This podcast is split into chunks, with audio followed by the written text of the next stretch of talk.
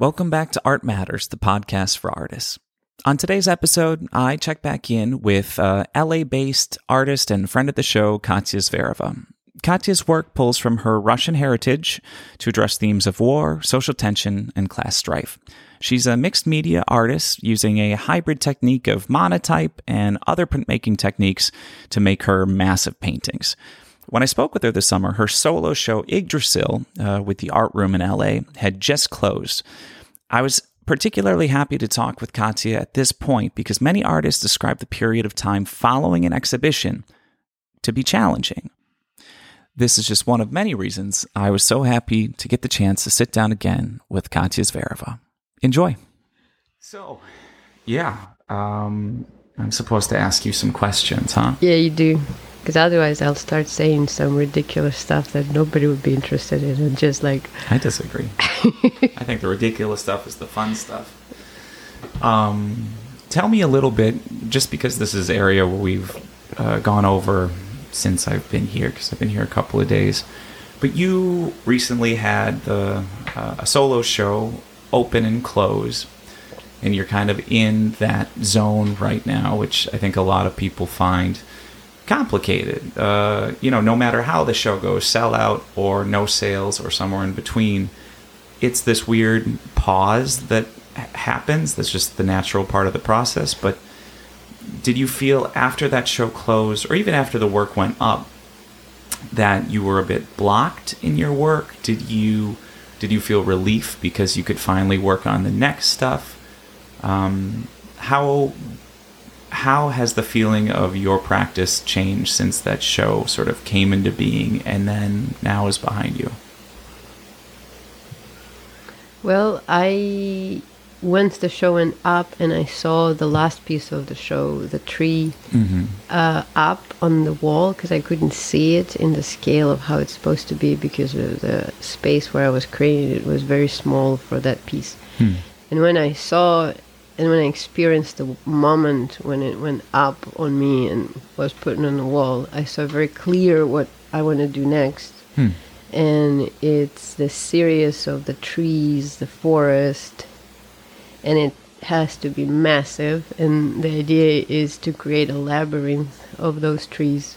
Hmm. Uh, but I was very excited about it in hmm. the beginning. Like once I did it, I was like, okay, start doing sketches. Yeah. I start like thinking about the model because to create the installation of what I want to do, you do have to have a smaller model to make all the walks through and stuff like that to mm-hmm. figure out what where and then you need to start working on the particular imagery of pieces or how they're going to be the model you said you had a model even for this show that just closed or you are building a model for like the next one in your head right now? Yeah yeah i'm building i started building uh, in SketchUp.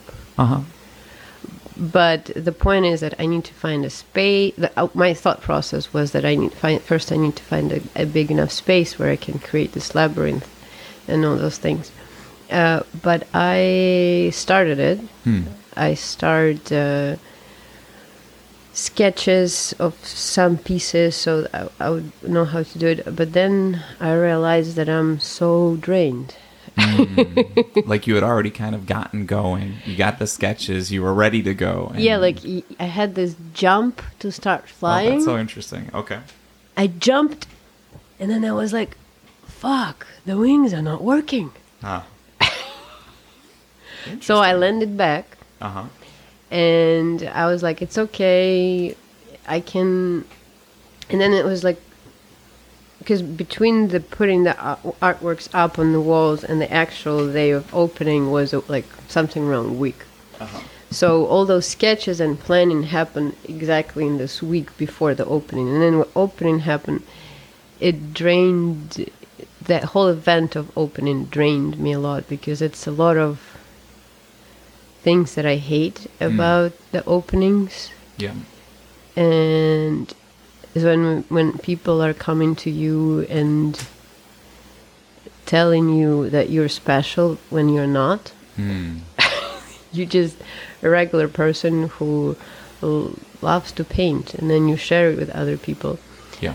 But I don't know, maybe I don't know how it's called, but anyways, um, and that took a lot of my willpower of keep keep doing stuff because I was like, I was excited and I was absolutely broken, and all those things together.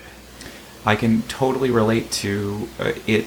Uh, something similar happened to me. Um, let's see, it was later last last fall, I think, where I had this phone call um, with a gallery that I uh, was considering working with, and you know, going into that, uh, I really had my mind on eh, don't be nervous, don't worry about it beforehand, be present, you know, just that kind of stuff because I I don't like giving anxiety too much of my energy these days.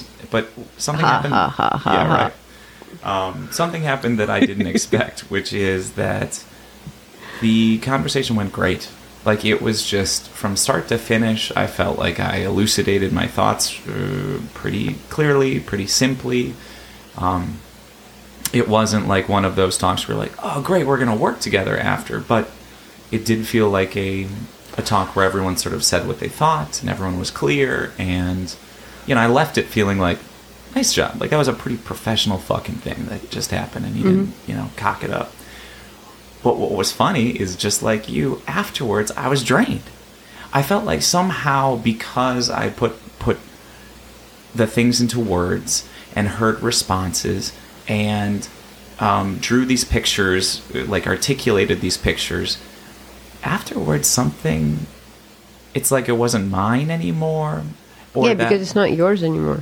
because I, I, I exactly because I described it and I really not for the first time but in maybe a professional setting it's only happened a couple of times explaining what these rocket ships are about what I want to do why I'm making them all of it and I got back to the studio and my uh, gas tank was empty and I, I kind of fell into something for a week or two Wait, you're gas- literally you're gas tank in the car or your emotional it gas was a tank? it was a metaphor Oh, oh, oh, oh. Yes. So my emotional energy was was drained, and and I, I think it's really important that that sort of stuff is.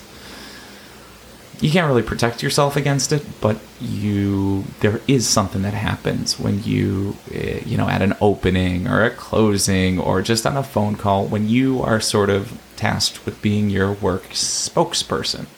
And some of us maybe don't have this problem, but it did it, it does drain me, and it sounds like it drained you a bit. Yeah, but I think it's a good sign though, Why? because it means, first of all, it means something to you.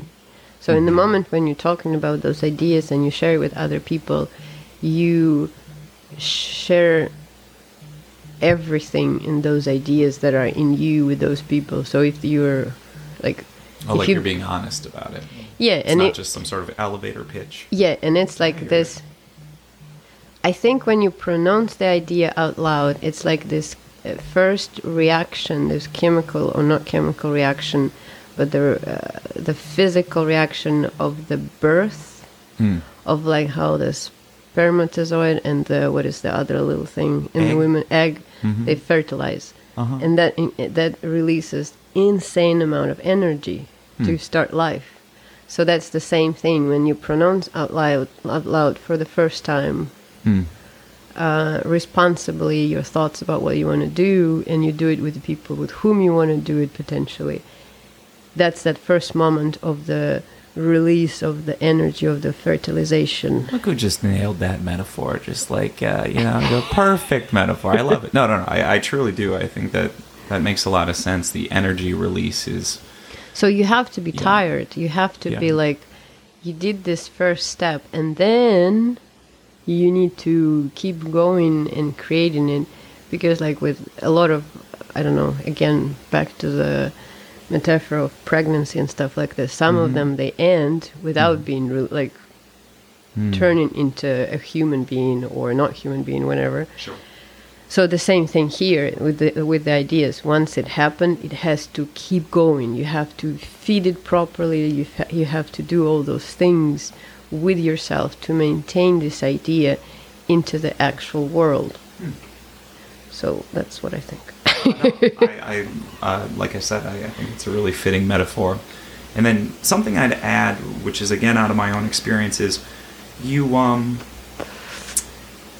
So you can't protect yourself from that uh, because you artists do have kind of a responsibility, I think, to you know answer the phone, have these calls once in a while, go to their openings, answer some questions there. You know, it's it's. I guess you don't have to do it, but I think it's pretty pretty common.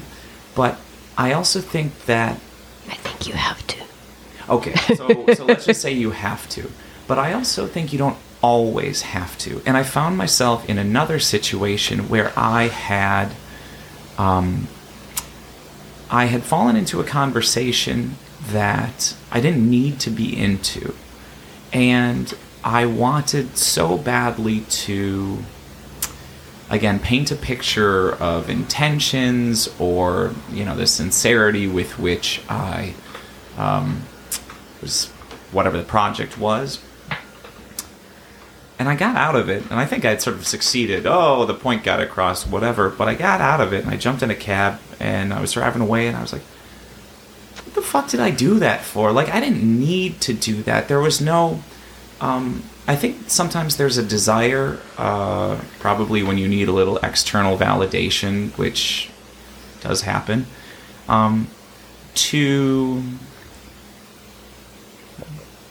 to allow for yourself to be in that situation without really being aware of it. And I, I just remember a frustration with myself. Like, I could have let that conversation go at a, yeah, well. Wait, you're talking about the conversation that you have on the meeting when you are about to create the idea, like to make it possible in physical No, way. that's a good, uh, good or, question. Or it's uh, something that you had a show, you showed your works, it was group show or solo show, whenever, and you talked with people. What, what See, it was kind of? neither of those situations. The work was already happening, and I'm being purposefully vague here, so I apologize. But it was a conversation that was about the work that was already in uh, production, and I just found myself really wanting to explain to someone, maybe who was a little bit doubtful of, of the project, what I was up to. It- like it was an unnecessary conversation. No one, it wasn't. Uh, I suppose it was a professional setting, but my point is, is there's I think artists often feel like it's our job to sell ourselves and our ideas and and I do think that there are situations where that's true, but other times I just I don't want to be in that situation uh, again, where I didn't have to sell anything there. I didn't have to sell anybody on anything, and yet I think it was kind of a knee jerk reaction for me to say, "Oh, you don't quite get it? Well, let me explain it all to you." Like this sort of like car salesman who, like you know, an unsuspecting couple walks into the lot, and you're just like, "Oh, there's people here. Let's sell them a Toyota." Like because I know that artists do have this responsibility. Uh, we do to, to sell. It's not you can't just rely on a gallery or, or your you know agents or, or, or whatever. But it was I don't like the knee jerk reaction that I had, and I think that's my point for this whole story. Is sometimes we got to do it, and we try to do our best at it, and we try not to release all the energy and be sincere. But other times, understanding what that energy is, like how you just described it, damn, like, I don't want to give all of that just because I, I'm in salesman mode or something, or I feel like I should be. You need to be, I need to shut the fuck up more, you know? he says on a podcast of his own making. I'm not selling anything on this podcast, though, so maybe it's a good thing. Anyway. Anyway. Well, I yeah. Well, I think it also depends. Like, what was the circumstances when somebody asked you about what what you're doing, why you're doing what you're doing? Because your ideas w- wouldn't be able to explain themselves, even if they're pretty clear on a three-dimensional space, two-dimensional space hmm. but there is certain things about your ideas that you are sharing with other people that are impossible to write about or impossible to explained in a visual way, and they do have to be spoken about, and they do have to be explained to the people who are um, not able to see and to feel and experience the things that you are able to. So I think it's one of the it's kind of your duty to your work to talk about your work as much as you can. How about this? How about if we just meet in the middle and say that, uh, yes, that is your duty, but it's also um, for the good of yourself to know when to really expend that energy, like we said, like the the egg analogy. Oh, and then other times when you can just kind of get away with a sincere elevator pitch. Just kind of throw it out there, and if someone shows that they're really interested and you deem it the right time, then you go. But I think I started at 100 and then I stayed there for 15 minutes. And I needed to not, I didn't need to give it that much. I could have given it 15% and, and still made it to the other side just like I did. But did you felt like in that particular moment when you went into 100% in that 15 minutes that I need to explain them? did you felt that way? If you did, it's and the mic goes pop. Because like if you did felt that way in that particular moment, yeah. it's good. You needed it. You you needed to be this pushy, this I don't know person who wants and gets and explains, because I think like we are lucky to be able to create the artworks that we've been. I don't know.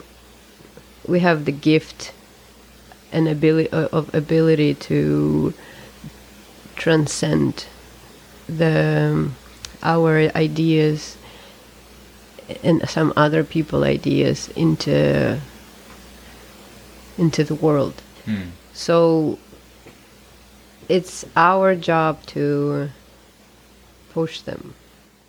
I don't do it. And i think i'm saying this out loud to remind myself that i do need to do it more often. I do need to talk more about what i'm doing because um, it is a part of my it's, it's my responsibility. But it depends on how i look at at, at my work at my art like do i look at it as a healing process for myself? Then i don't need to explain it to anybody. I do it for myself. But if i create art and i want my my art to do something with other people so it, i don't do it for myself. And I do need to talk more about it and share more about it and explain more about it so it will kind of I don't know expand to more eyes and more ears Let's take a quick pause. I can't get the honey out of the honey thing, so I need to go grab a knife to um, to uh, facilitate my tea drinking. right We'll be right back. and we're back. I got honey in my tea he lied to you he needed to pee at two. Uh, Katya made a phone call, and we're all in. okay So, um, ooh, I want to jump off, uh, jump onto something that you said right before we took a break, which is you separated two different like uh, intentions with your practice, uh, whether it was a healing process or if it was about you use a different word, but I would just say communi- communication, communicating to the audience. Um, do you choose that prior to the painting being made? Or um, is it something that you sort of agree upon as you see the finished piece? Or is it something that could be both? Like you decide on one and it becomes the other halfway through? Because I, I don't think i work that way it's a good question. I have i'm full of good questions. Um I think I passed that period of time when I was making art that were uh, about my personal reasons and personal life, hmm and uh, it, it stopped being like a sublimation of what I am, who I am, why I'm here. So I start thinking in a little bit bigger scale of I'm part of everything that's happening around and the entire in this world. And I do want to understand how this world works. Hmm. So because of that I'm reading and watching a lot of things that are about the world and humans in general and their decisions hmm and then I make art about it. It's my response. It's my personal response Mm. about the things that existed before me and will exist after me. And can both exist at once? I mean, have you made a piece that was about your process, your healing, some sort of sort of therapeutic? I think that's probably diminishing to call it some sort of therapeutic exercise, but it, something along those lines, and then find after the fact beautifully that it is a communicatable piece. Yes, it was in 2017. I did this uh, art installation in church, Hmm. and Oh, I remember that piece. You had the whole uh, runway thing, right? But this is the piece that was hanging behind the altar. I'm yes, guessing? yeah, it was okay. an ultra piece. That piece called Life, Hmm. and That was that's such a good piece. and that started as a theory, like the whole installation, the whole series that called Love. It was it started as a therapeutic exercise for myself, and it turned into something that I realized that worth worth sharing with other people because they are going through the same bullshit as I did. but the the piece uh, live, it's some kind of self portrait in a weird way. Um, but it became something else after I finished it. It's still self portrait, but I don't think I'm the only one who's there. I want to ask you a question about that show in particular because I think that was the first time I saw an artist that I knew personally um, very confidently, it seemed, step out of the the fine art world into fashion. Like uh, I know your pieces were Oh, 2017. yeah 2017 wasn't that the one with uh, the life piece in the Mhm. Yeah, background yeah, yeah, yeah. sorry so um, that piece you actually collaborated with um, a f- uh, a brand or a fashion line It wasn't that they collaborated the piece, we collaborated the show. right so you had the pieces hanging but it was sort of like a performance in the fact that there was a runway with uh, The artworks, because I also printed the fabrics. the fabrics Yeah. right so i suppose my question is um, what did it feel like to and maybe you've done this before so you can give me a little backstory too but what did it feel like to have a painting? I'm calling them paintings because i don't know what words you use. Do you call them paintings? Now I call them paintings, but those pieces were woodcuts. woodcuts okay. So having the woodcuts hanging in sort of the traditional format you know on a wall granted in a pretty spectacular space and then having your printed textiles also woodcuts. Yeah, yeah, it was That- all made from the same material. exactly. Uh, as this sort of um, transformed into um, fashion. What was it like was anything going through your head? Were you just excited to see your work reinterpreted in another way? Did you have doubts about it? Did you have and again i'm talking about when the idea was first proposed did you love the idea or were you a little hesitant maybe No, we already started working on some pieces with Carolina, and the idea was that it will be a walkable art. Hmm. So it's the it's a painting that can live in the world with people. So you don't have to you don't have to have a particular wall space where it's hanging. It can, it could live with the people the same life. Huh. So in that sense, kind of like a installation, or it, like you could still think of it in those terms versus it's closed now. Is that is that right? No, it's not. It's not just clothes. Okay, okay. It's still a piece of art that you can wear. Like even the clothes that I'm making right now, it's still a piece of art that you can you can wear. Hmm.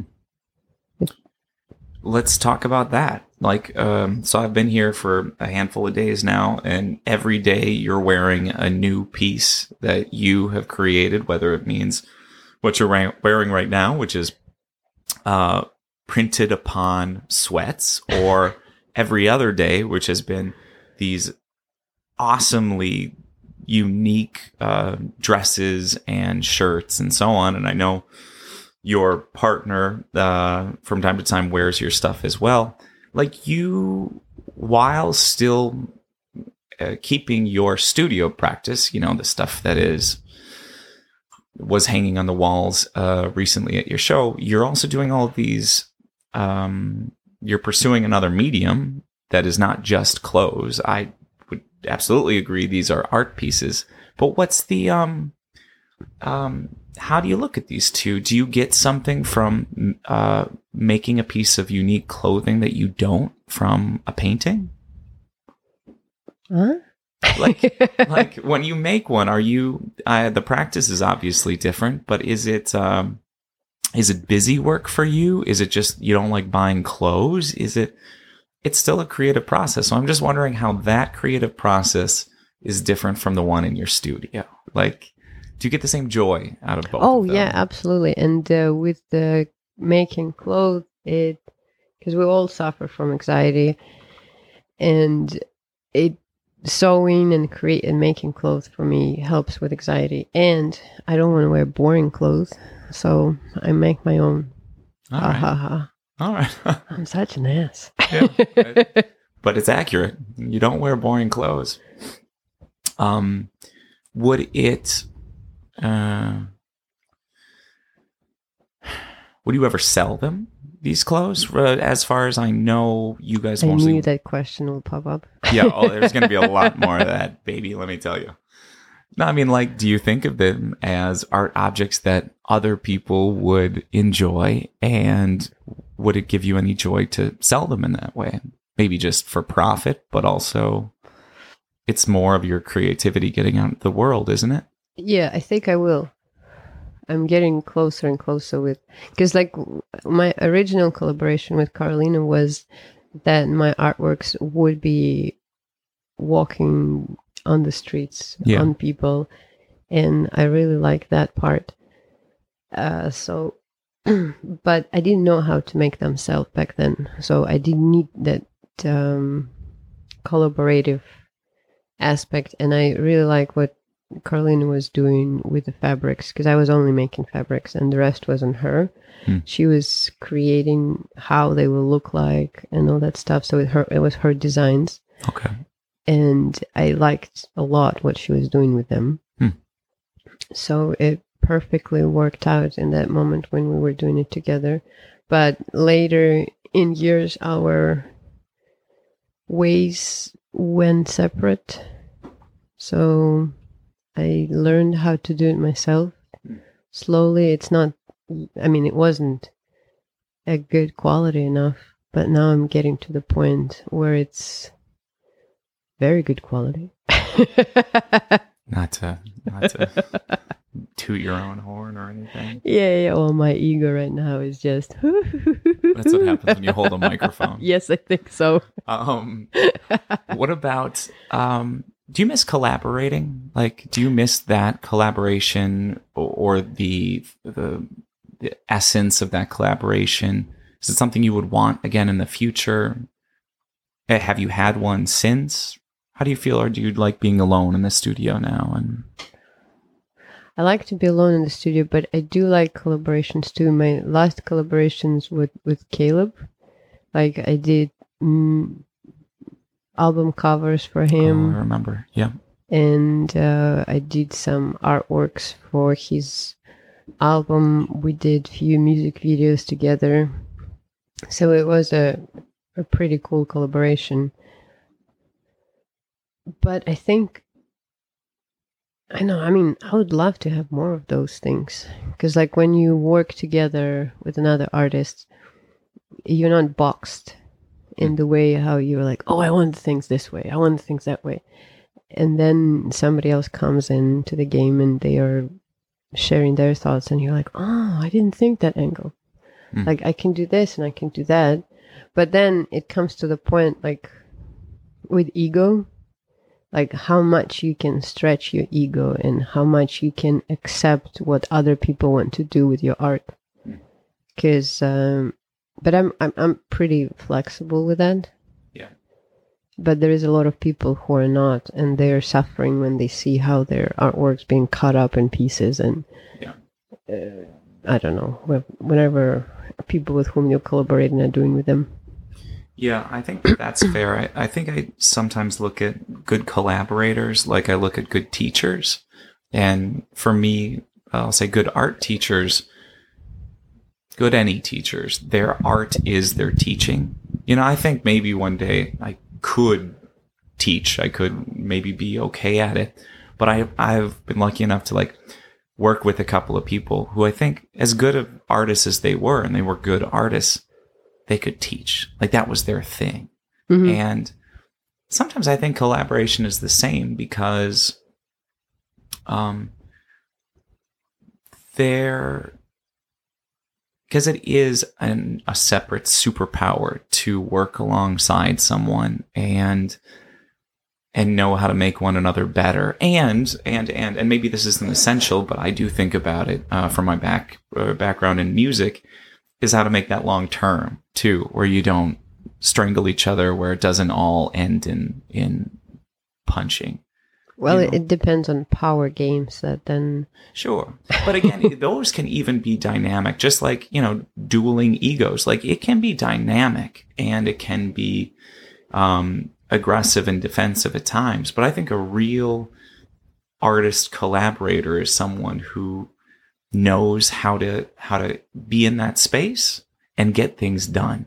And and and I just uh, it's it's a theory. I don't have any background for that or any data to back it up, but Yeah, but you Um, recently were collaborating with Amina on your pieces. I was. We did one together, and I think we were both nervous about it because, again, strong egos and and in that sense, I don't know how to put this up as a data point, but that experience was incredible, like really incredible too, because in so many ways it worked like it did in my dream version, which is, um, you know, I I've known uh, Amina's been my partner for a long time, and I I know the curves that she draws, and I know the the way that she thinks about space, and and not to say that I I understand it or could do it myself. That's the point.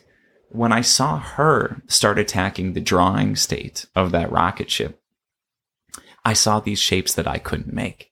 And when we were both sitting back from it, looking up at the rocket, sort of talking, planning, of course, there were ideas that she was bringing up that I can't tap into. I do think we're all, this is part of the reason I love at least the idea of collaboration, all sort of limited in ways we don't think. We all have shapes we like, compositional plans that we tend to go for, uh, a color palette that speaks to us. You know, these things. We're sure slowly but surely we can uh, expand. You know, Mhm. try new things. But what I loved so much about working on that painting with Amina was we just both built it in the way that we wanted to. And occasionally it got a little, no, I want this, no, I want this. And so I think I lost a few, she lost a few. Uh, but it never, it definitely didn't come to the point that I feared, which is, you know, the two of us not talking for a week. Um, that said, I don't think it, it's sustainable. I don't think that the two of us could just continue to make paintings like that because for both of us, I think it was it was using a muscle that was so you know, it was real exercise. Yeah, we might be able to train ourselves to be better at it, but when that painting was done, granted it was a 20 footer, um, when that painting was done, we were both like, whoosh, like, let's, all right, I'll see ya. I'll see you at dinner. Let's not, uh, anyway, there, there was just a, it was definitely a time we both wanted space for our own projects. So, Right. Yeah. I did also a collaboration on furniture with my friend Jared, uh, and we did. We were using my old uh, wood blocks okay. uh, to make furniture from them because they were just like stocked in my storage. Hmm. And Jared was like, "Oh, we like." I had an idea that I want to make furniture from them, but I didn't know how to do it. And he had a possibility of create making furniture, Uh-huh. and it was my first collaboration on woodworking with another artist. This is when you were still in New In New York. York, yeah, yeah, I yeah. think I remember. And we did few pieces that were wild. Hmm. And uh, Was the bed one of them, or was that no, a no, solo you no, piece? I did it myself. Yeah, the bed okay, frame, okay. and then after that, I showed him my bed frame, and then he was like, "Ooh, we can do something together." Ah, all right. And uh, we spent like two weeks in Vermont, getting ready for my show in New York, and we did few pieces uh, that were based, like they were from my woodcuts, from my wood blocks, Uh huh. and then we did few pieces that were just like this colorful cutouts of stuff. And he's very classic like his education in furniture making is pretty classic. Okay. he he makes this um, but he developed his own language and his own technique in what he's doing. Uh, but he likes everything very precise very nice tight clean beautiful and you look at it and you're like whoa that's a machine. But no it's even better. It's hand like Okay. handmade piece. So we did these few pieces and he never done anything uh, like we did together because it was this very bright very weird like what is that? Yeah. and we did few pieces that were based on my uh, wood blocks and they're like more in his but it was it, i think the collaborations with different mediums and different artists they are very important for any art practice because then you you understand as an artist in your head that you are not limited to the medium that you chose I agree. Like- I completely agree with that. Yeah. you, you can do anything you want and like my goal that i would love to do one day is to like to collaborate with some architect and to create the, the building with i- incorporation of the artworks and like my art and stuff like like uh i don't know Siqueiros did like all those uh, that, that particular I, I forgot where that building in mexico city but he collaborated with the architect and he did all the mosaics and paintings on top of that building Sure. Yeah. Yeah. Yeah. and it's wild Mm-hmm. so and that's like how and that's how the art used to be and how it was it was a inevitable part of the architecture and it was this like when you look at the catholic churches and you see how they're like the paintings in there and how they're all in- incorporated in the in the art architectural structure and things like this. Hmm. So it's all very interesting i think to explore if you have a chance. So when you start these new mediums, because I I completely agree uh, in uh, the helpfulness of expanding your uh, your abilities, uh, your creative abilities.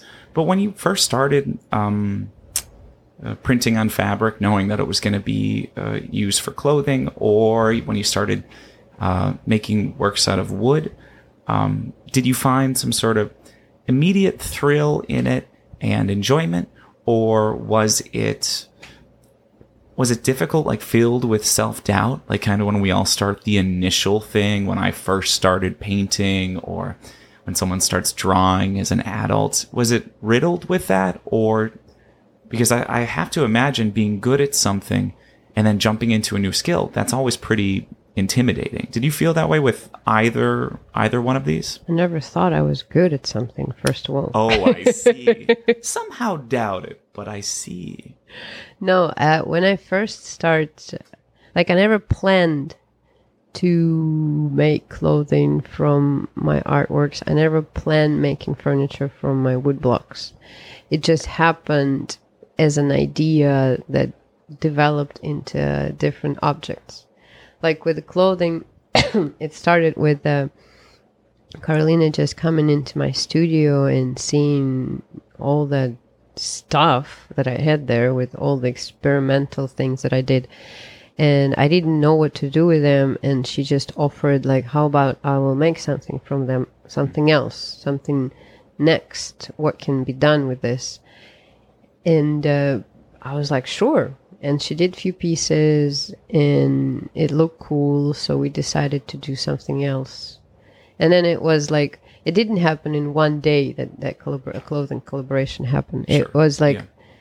it was few months. It was like kind of like tiptoeing from one corner to another corner, and then it happened. The same thing happened with furniture. Like I didn't plan to do anything with those wood blocks, and I didn't plan to make those colorful cutout pieces. Was it also someone's um, idea, like someone else came in and kind of sparked the idea, or do you remember when you first looked at that those woodcuts, like the um the actual pieces of wood, and thought sculpture, or I don't know how you talk about it, but yeah, a three D a three D work.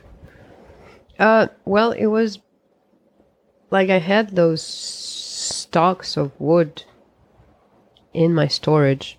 Kind of taking up space. taking sort up of. space. It's still taking up a lot of space because I didn't do with all of them, just like few pieces.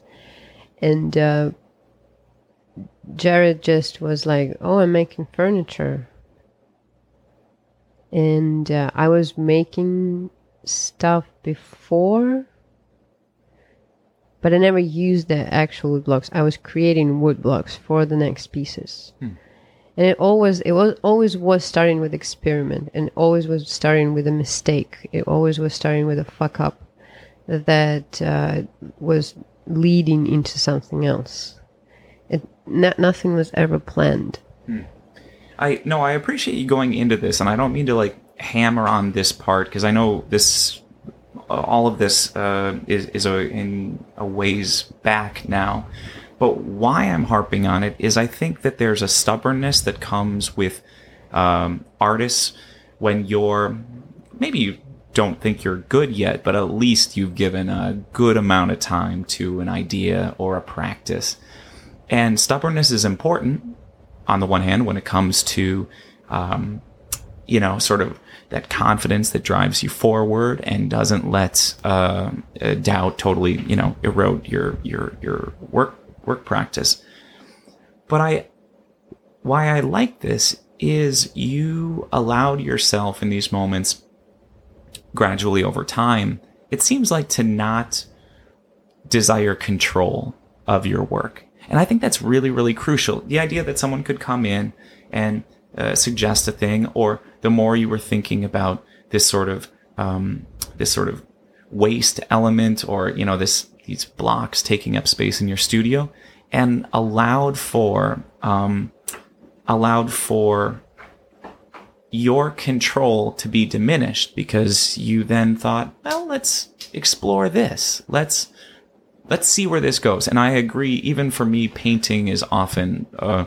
it's it's connected, it's intertwined with experimentation. I, I still feel like I'm there, but I do also uh, very much need that control. And I think that it's really important for younger artists to know that there's good control and then there's the good out of control stuff where you just let something happen and pick up the pieces after and um and and know when something is different. You don't have to say it's different and good, but know when something is different and maybe take it a little further than you know normally would into a on a path that you didn't think you would be on. I think that that is like if I had known that earlier when I was in college and I was thinking of myself as I'm a printmaker. I'm a printmaker right now. Gradually I decided, no, no, no, I'm a, I'm a painter. I'm a painter. But then I held on to that for years, even if I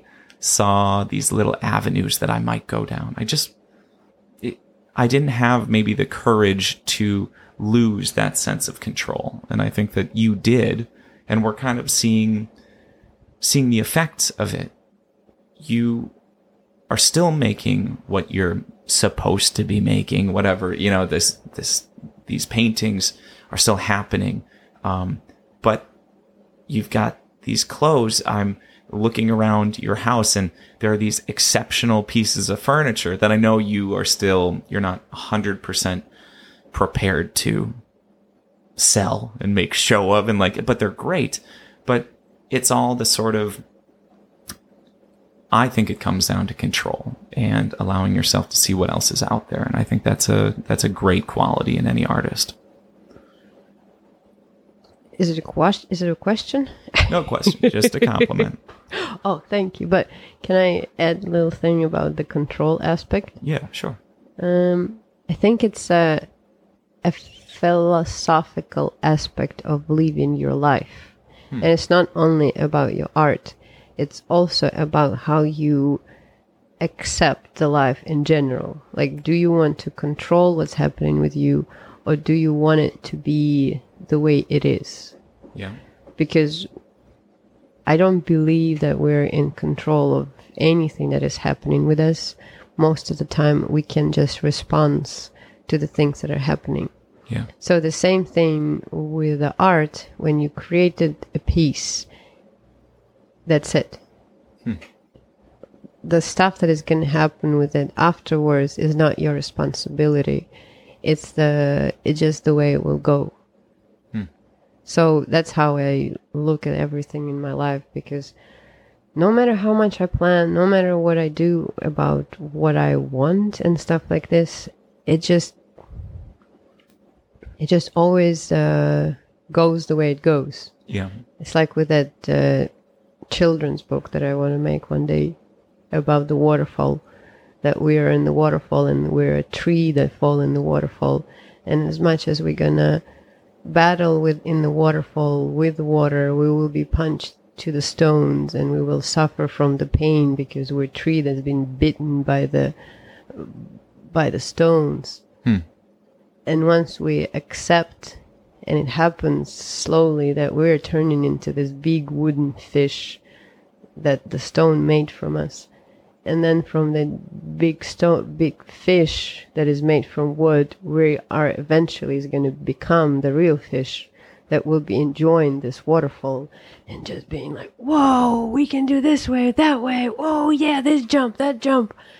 And then eventually we will die and we will become this waterfall. We will become this water. So that's the level of control that I want to achieve. Like no control because it nothing nothing is everything is ha- chaos. Everything is everywhere and it's beautiful and like let's just enjoy it while while it lasts. Sorry, that's it. First of all, I very much hope this children's book comes to us sooner rather than later. Uh, I think it sounds great. Um, and yeah, I mean, this is this is probably pretty basic, but it's new for me. Uh, realizing that control in the rest of life, I do think of control in the studio and about art making. But having recently made a few steps in, you know, uh, down the mental health path, I absolutely regard days that I'm able to not be in control as way better days. Days when I don't have like I accept the things that I intend on doing, on accomplishing, but then I also allow everything else to happen in that day. I mean, it's it's uh, night night and day for me. Um, the sort of um, the sort of space I'm in at the end of those days when if That's I've tried to control everything, I'm usually uh, uh, you know, I'm not a wreck, but I'm certainly unhappier than the days when I sort of allow for life to happen. Don't get bent out of shape. Yeah, so it's better to respond on what's happening than try to control it because then you're gonna be fucked. Sage words. Sage? Yeah, you're a sage. What is sage? Like a wise, a wise man, woman. Whoa. like Buddha. so I want to switch direction now, and I want to ask you something that's been on my mind for a bit. Wait, we were recording this entire time? yes, You're an asshole. I know, right? Um, it's the recording magic. Keep you on your toes. I don't care. So, um, your work. I mean, from that show that you just put up, you've always worked pretty big. Not always. You, yeah, I shouldn't say always, but I will say the new pieces in that last show were very large. And I want to say that that tree might be one of the biggest that you've ever made. No. If not even, but close. It's, it's massive. No, I did the piece like this, this size already. Okay, but not too many. This is big for you. That's all I mean. No, it's the size that I would prefer to work with. So that's why I'm asking this question. You are working in a pretty normal sized house. Well, actually, kind of a small house. And am I right in thinking you made the tree here? Yeah, yeah. So there's a lot of people like you who want to work big, who see scale as really important to their ideas coming across and feel uh, beyond suffocated by their home studio or even their studio studio. You know, think about us back in New York, well, myself in New York, like the, the you're working in you're like sardines. So what, how did you make that piece? What advice do you have for artists who are trying to go big but feel like they can't? I mean, Don't. But you want to. I mean, that, I can't imagine that was an easy thing to do in this stu- in this uh, space that you have.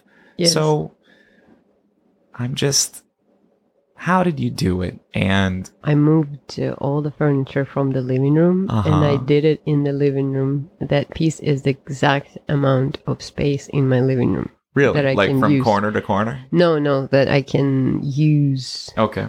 Yeah. And was it hell to have that? I can't imagine you made it in uh, too quickly. I mean, was your house just really inconvenient for that period of time? And is that why you don't recommend people follow your lead and try and do something of that scale? Well, I can judge only based on my practice, and my practice is very um, durable for leaving, I would Okay. say. Because, like, first I carve the vinyl, and it's literally a floor piece. Right, right. So, and then from that floor piece, I I roll out the piece of vinyl, I carve it. Everybody can walk on it, and it's completely fine. My I see. dog can lie on top of it. Whenever it's happening, it doesn't bother. Then I print this piece, Hmm. and uh, I print it like twice because I need two two pieces, one on top of another one. hmm And then I, uh, while I'm, it takes me like what, I don't know, hour and a half to print both. Hmm. And then I roll it, and now the plate is under my couch. So it really is a practice. The, this thing that you've developed, uh, it's Yeah, but- sort of made to work in tight, uh, uh, sort of Well, tight quarters. I didn't have a cho- I didn't have a choice. That's the Yeah. thing. Like I, I wanted to work big, but I didn't have the space, so I had to compromise of understanding what kind of medium I can use to work in the sizes that I want to work. Like for.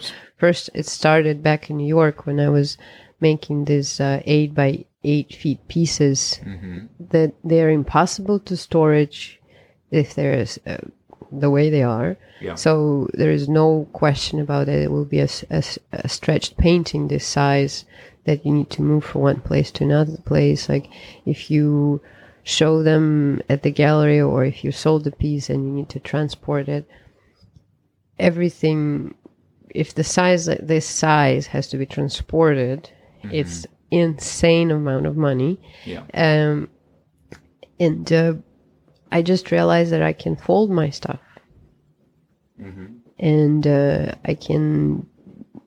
So that that's like all those little things. They do dictate your art practice. I think. I mean, they just dictate my art practice. Like, it's not that it was my original intention to work the way I'm working. Sure. It just happened. Do you think that this is kind of a cliche question, but um, I think a lot of people would say that you artists work best uh, within these uh, limitations that they again can't control. Do you feel like ideally, uh, I mean, ideally you wouldn't be working in your living room, I know, but is there something that you really truly believe was lost because you have you have changed this medium to fit within the limitations like do you look back at those um the type of prints uh, and paintings you were making back in those other situations as not better because obviously the work has uh, improved and evolved and progressed but but the actual manner of making them do you feel like those limitations have caused you to open up something even more interesting? Or do you feel a little bit like god i wish i had a printing press again. I could have made this even more interesting with a printing press. No. And uh, over the years, I started with carving wood uh-huh because I was carving it in the studio and even in school when I first learned how to do woodcuts. Uh, no, no, like everybody on my floor in the academy, they hated me when I was using my tools for carving. yeah And every single person on my floor were coming to me and being like, Katya, what the fuck? so I was like, okay, I need to go somewhere else. So I went, I was in the basement in this tiny room with like, I think that room was used for, I don't know for what exactly, yeah. but it was the only place in the academy where I could use my tools with the, and nobody could hear me. So the inconvenience really tells you that you have moved onward and upward because that sounds like hell Yeah, and then I was in when I was in my studio in Tribeca, I was just like, okay, all my uh, people who were on the floor again, they were knocking at my door in the middle of, during the day, and they were like, "Can you please stop using those things?" So I I had to work at night or in the evening where everybody was leaving.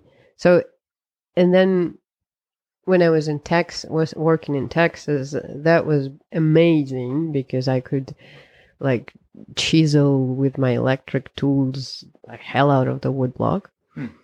But again, uh, Caleb was like, okay, Katya, it's been three hours of. Can you please stop? or can you can you have a break or something? yeah And then I switched from wood, actual wood, to uh, MDF yeah right right because MDF uh, it's much more easier to carve by hand. So I Mhm. start using uh, hand. Uh, I don't know the regular like chisels, knives, and stuff like that. Not the not the electric operated and stuff like this. And it it gave me another way how I was carving. And then I was like, when we came back to Los Angeles, I couldn't use the wood or MDF or anything anywhere because there was no space. It Yeah. was raining. It was like the only straight floor was in the living room. Hmm. And I couldn't afford the studio and also it was pandemic and like, okay, living room. And then I started looking at the other materials that I can carve. And I remembered how my teacher in the academy told me that his friend back in the day found this abandoned uh, hospital, and in the hospital, he carved out a hell out of the floor. oh really that's where that idea came from It's it started that it was like the memory of like he was saying something about the linoleum, Hmm. and I was like, oh, linoleum, okay. And then I had this show in Mexico that I needed to, in very fast, like I had like a week to make three pieces. And with wood it's impossible to like the scale that i was working with in with wood three pieces in in seven days no. Hmm. it's impossible. Like or you you just die. Yeah. and uh i went to the home depot and i started looking at the at the linoleum that we were they were selling for the floor that looked like wood. And i got that and then my journey started again. And then i was like you have to experiment with tools different knives what cuts what doesn't cut what kind of vinyl you use like or a linoleum or like what is the backing what is what. But it all depend all your practice always depends on the on like on your materials. Yeah. there is a limitation but it's a beautiful limitation that helps you to develop your own language and your own technique like nobody can do what i'm doing without knowing the essential of the materials that i'm using to create it. I'm really glad you talked about that because I think the it's crucial to understand how ingenuity is is such a big part of working as an artist today as not just saying not just a bunch of us sitting around thinking about you know proper techniques in oil painting but to you know really examine how we want to make something and and we can make something and the the yeah, the limitations, but also just I think so much of what I want to do and I want to see from other artists is people working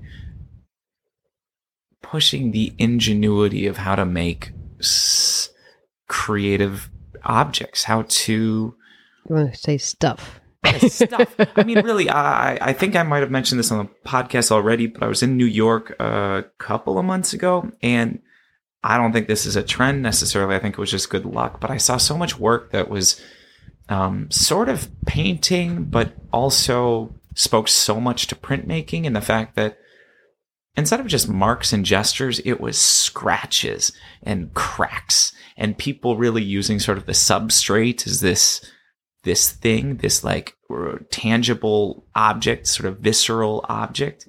And I just saw this as I love when I see someone not just creating an oil painting and like some sort of effect that maybe I could look up on Google and see and like find out how it's done, but to someone who's thinking just a little little differently, problem solving in a way that I, I love problem solving. It's what I, why I'm still painting. It's why I still am so serious about my my uh, my my career problem solving. And I think problem solving can be outside of the physical limitations of your space. It can just be like, look at this. What happens next here? How do I solve this? How do I how do I build this idea as true as I can to the idea itself? Anyway, I, I I'm just happy that we we kind of cornered that idea in in your work specifically because it's how to solve the idea of the size of your work don't work big yeah, don't work big. Yeah, that's an option too. Make sure it fits easily in the trunk of your collector's car. Um, so you jumped into this. We're, we're we're coming to a close here, but I just got a couple more for you. You live with your partner, who's also a creative. Um, uh, he works outside of the space. It seems uh, pretty often, but uh, how is that working for you? Do you have any advice about uh, sharing a space, both when you are so obviously inconveniencing your partner by having a massive piece on the floor, but also just in terms of creatives living with other creatives? Can you give us a? Is it just about patience and um, Yes. it's a lot of patience a from lot of his patience? side From oh, okay, all right, not an equal amount of patience. I bet it's more equal than you're letting on. no isaac look around i'm everywhere You're not. Your beautiful furniture is everywhere. you are just sitting in a chair in the corner. No, I think the key is well, me and my partner, we are cre- working in creative professions, but they're a bit different. They are different. Uh huh. Like he works with acting and with sound, um, and I'm working with visual, and um, like I don't. know if it will work the same way if he would be a visual artist the way I am. Right, right. And I don't know if we will be able to share uh, a space together, but I don't like this kind of this particular space because when we were in Texas, we had this gigantic barn where we both were working, and he was making music, and I was carving my woodcuts with electric chisels. And I was the asshole in this situation because he was trying to write music, and I was. Uh-huh. Uh, but then I, I like I figure out what to do with that. So it was like it's a compromise. And like when I'm working in a big scale, uh, when I was getting ready to the show, it was everywhere. Yeah. Every single wall space, space, floor, everything was covered with that stuff. And he was very, very, very, very sweet and understanding of like not asking me to move anything anywhere. Hmm. But I also work fast, but still. It And was You're not like that all the time. I mean, that's leading up to a show. I mean, it's it's Yeah, easier yeah, to yeah. sort of, yeah. as long as you don't treat the space like that uh, year round, which I don't think you do. No, I don't. Huh. Well, it was no, no, no. It was like a little, a little tiny roads from one room to another room to figure out where you can step, where you can't step, Hmm. and all that stuff. Like, because there is like also another process of what I'm doing is when I'm coloring them. Hmm. It's when I'm putting them on the floor that so it's like this size, like eight by six on the floor, and uh, it, it, eight by six when it's stretched. So when it's not stretched, it still has some more. So it's like Yeah. nine by seven or something. And that thing is on the floor, and I'm on top of it, just like coloring with this. Uh, like dog is walking, lying down on it. People are coming in. I mean, it's just like artist life. Yeah. That's the beauty of it that you can just. And uh, I don't know, we don't have children, Hmm. so I don't. I don't think that anything uh, like this is possible if you have children, Hmm. because uh, artist is a very selfish profession. If you want to be an artist and if you want to be dedicated to your craft and to your exploring, don't even try to be a parent. Hmm. uh, fair enough. That's strong words. Katya Zvereva. Yeah, I know it's probably sounds horrible, but that's what I think right now. Hmm. I don't know how the how how artists with children are. They're superheroes for me. Yeah. No, I, I'm with you. Uh, right down to nah, not recommending we all go on childless, but I yeah, it seems crazy to me. I, I don't know how it would would work either. That said, I know artists who seem to be doing it very successfully. So, um, yeah, superheroes for Yeah. sure. So, I, absolutely superheroes. Mhm. Um, Katya, we this is the second time you've been on Art Matters. I think you're the first guest to have a second appearance. So I want to start by saying, oh, thank you very much. and and I actually don't know. I might have asked you this last time, which is why I Was it helpful last time, by the way? Well, you got to ask our listeners. I think I got a few whom I'm emails about you. Asking. Oh, I see. if you have an answer for Katya, you can email her at Isaac's email, please. So I'm not sure if I asked you this last time, but it's at least been a year, so maybe you have a new answer for it.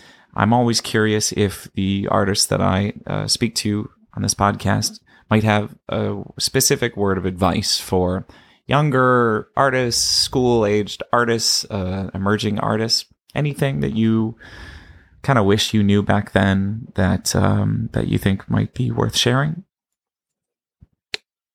lower your expectations. Lower them. Yeah, lower them. L- like, put them as low as possible. Why would you ever suggest that?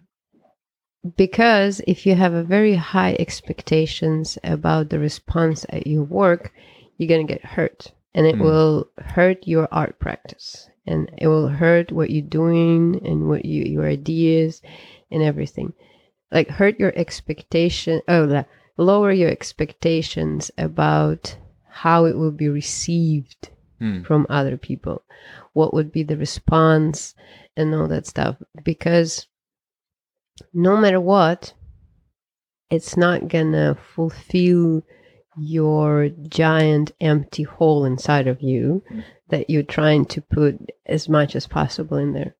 So just like by lowering your expectations, you are making this hole smaller. Hmm. So that's my suggestion.